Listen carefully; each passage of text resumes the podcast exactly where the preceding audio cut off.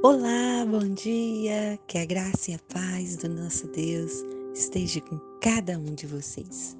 Quero nessa manhã dividir a reflexão que se encontra no livro de Romanos, capítulo 5, e o versículo 8, que diz assim: Mas Deus prova o seu próprio amor para conosco pelo fato de ter Cristo morrido por nós, sendo nós ainda pecadores.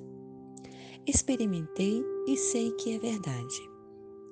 Quando eu era pastor na cidade de Teofotone, Minas Gerais, fiz estreita amizade com um dedicado obreiro da Igreja Assembleia de Deus, um moço muito ardoroso e sincero. Um dia, bem de manhã, um portador chegou à minha porta trazendo-me um curto bilhete desse amado colega.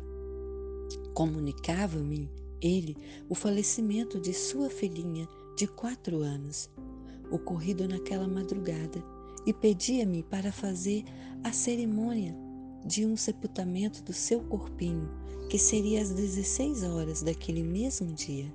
Cheguei bem antes da hora.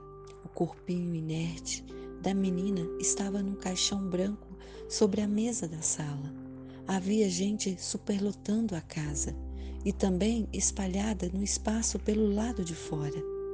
A hora marcada, fiz um, um breve culto, li a palavra de Deus em vários textos e proferi um curto sermão, lembrando as promessas do Senhor de nos confortar nos momentos de dor, através do seu Espírito.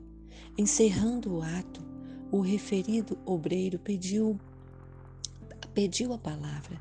Mesmo muito emocionado, conseguiu falar. Que testemunho maravilhoso ele deu. Falou mais ou menos isto. Meus irmãos e amigos, eu me sinto muito triste nesta hora em que vejo minha filhinha morta neste caixão. Mas por outro lado, estou muito alegre. Qual o motivo da minha alegria numa hora como esta? É porque hoje estou experimentando por mim mesmo o poder do Evangelho. Em muitas ocasiões, preguei sobre o conforto do Espírito Santo nas horas de dor. Pregava sem ter experimentado. Agora vejo que o que eu pregava é real. Daqui para frente poderei pregar com mais autoridade ainda. Poderei dizer: Eu experimentei e sei que é verdade e confortado Ele, todos nós fomos confortados.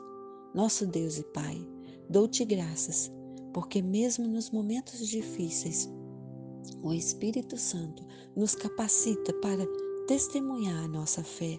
Em nome de Jesus, amém e amém.